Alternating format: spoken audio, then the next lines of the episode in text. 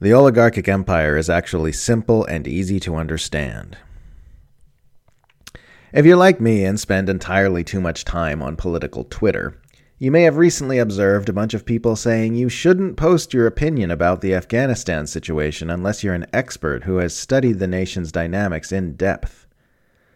Like an empire invading a nation and murdering a bunch of people for decades is some super complicated and esoteric matter that you need a PhD to have an opinion about. You see fairly simple abuses framed as highly complicated issues all the time by people who defend those abuses. War, Israeli apartheid. My abusive ex used to go around telling people that what happened between us was more complicated than I was making it sound. Before he became Trump's national security advisor in 2018, John Bolton faced a contentious interview on Fox News where he was criticized for his role in Bush's invasion of Iraq.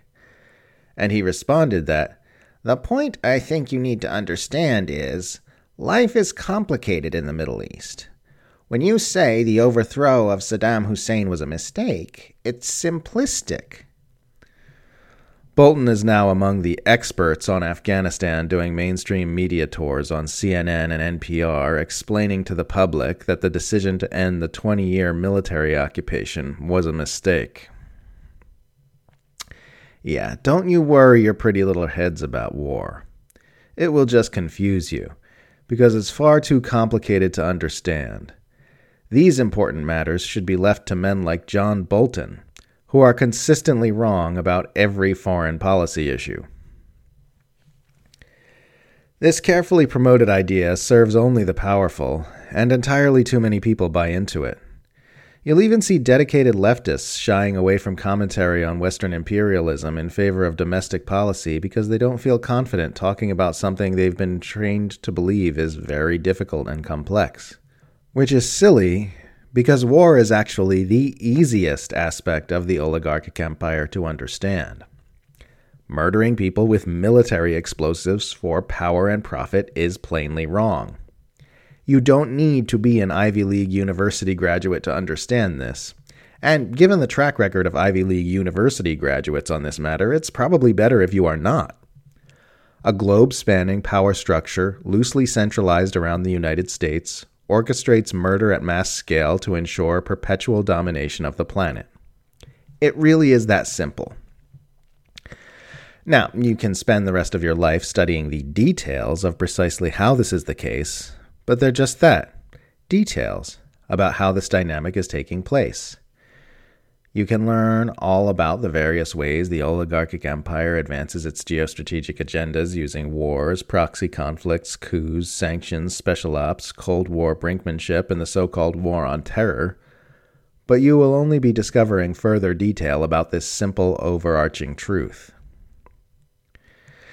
And the same is true of all the other aspects of the status quo power structure. They're meant to look complicated, but what you actually need to know about them to orient yourself in our world is fairly simple.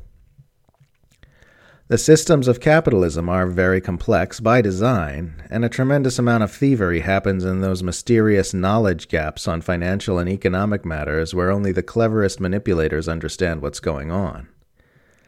But the basics of our problem is quite simple money rewards and uplifts sociopathy. The more willing you are to do whatever it takes to become wealthy, the wealthier you will be. Those who rise to the top are those who are sufficiently lacking in human empathy to step on whoever they need to step on to get ahead. As a result, we've had many generations of wealthy sociopaths using their fortunes to influence governmental, media, financial, and economic systems in a way that advantages them more and more with each passing year. This is why we are ruled by sociopaths who understand that money is power and power is relative, which means the less money everyone else has, the more power they get to have over everyone else. They've been widening the wealth gap further and further over the years, a trend they seek to continue with the so called Great Reset you've been hearing so much about lately. You can spend the rest of your life learning to follow the money, study the dynamics of currency, banking, and economics but what you'll be learning is more and more details about the way the dynamic I just described is taking place. Sociopaths rise to the top. The most powerful of which understand that things like money, governments, and the lines drawn between nations are all collective narrative constructs which can be altered in whatever way benefits them and ignored whenever it's convenient.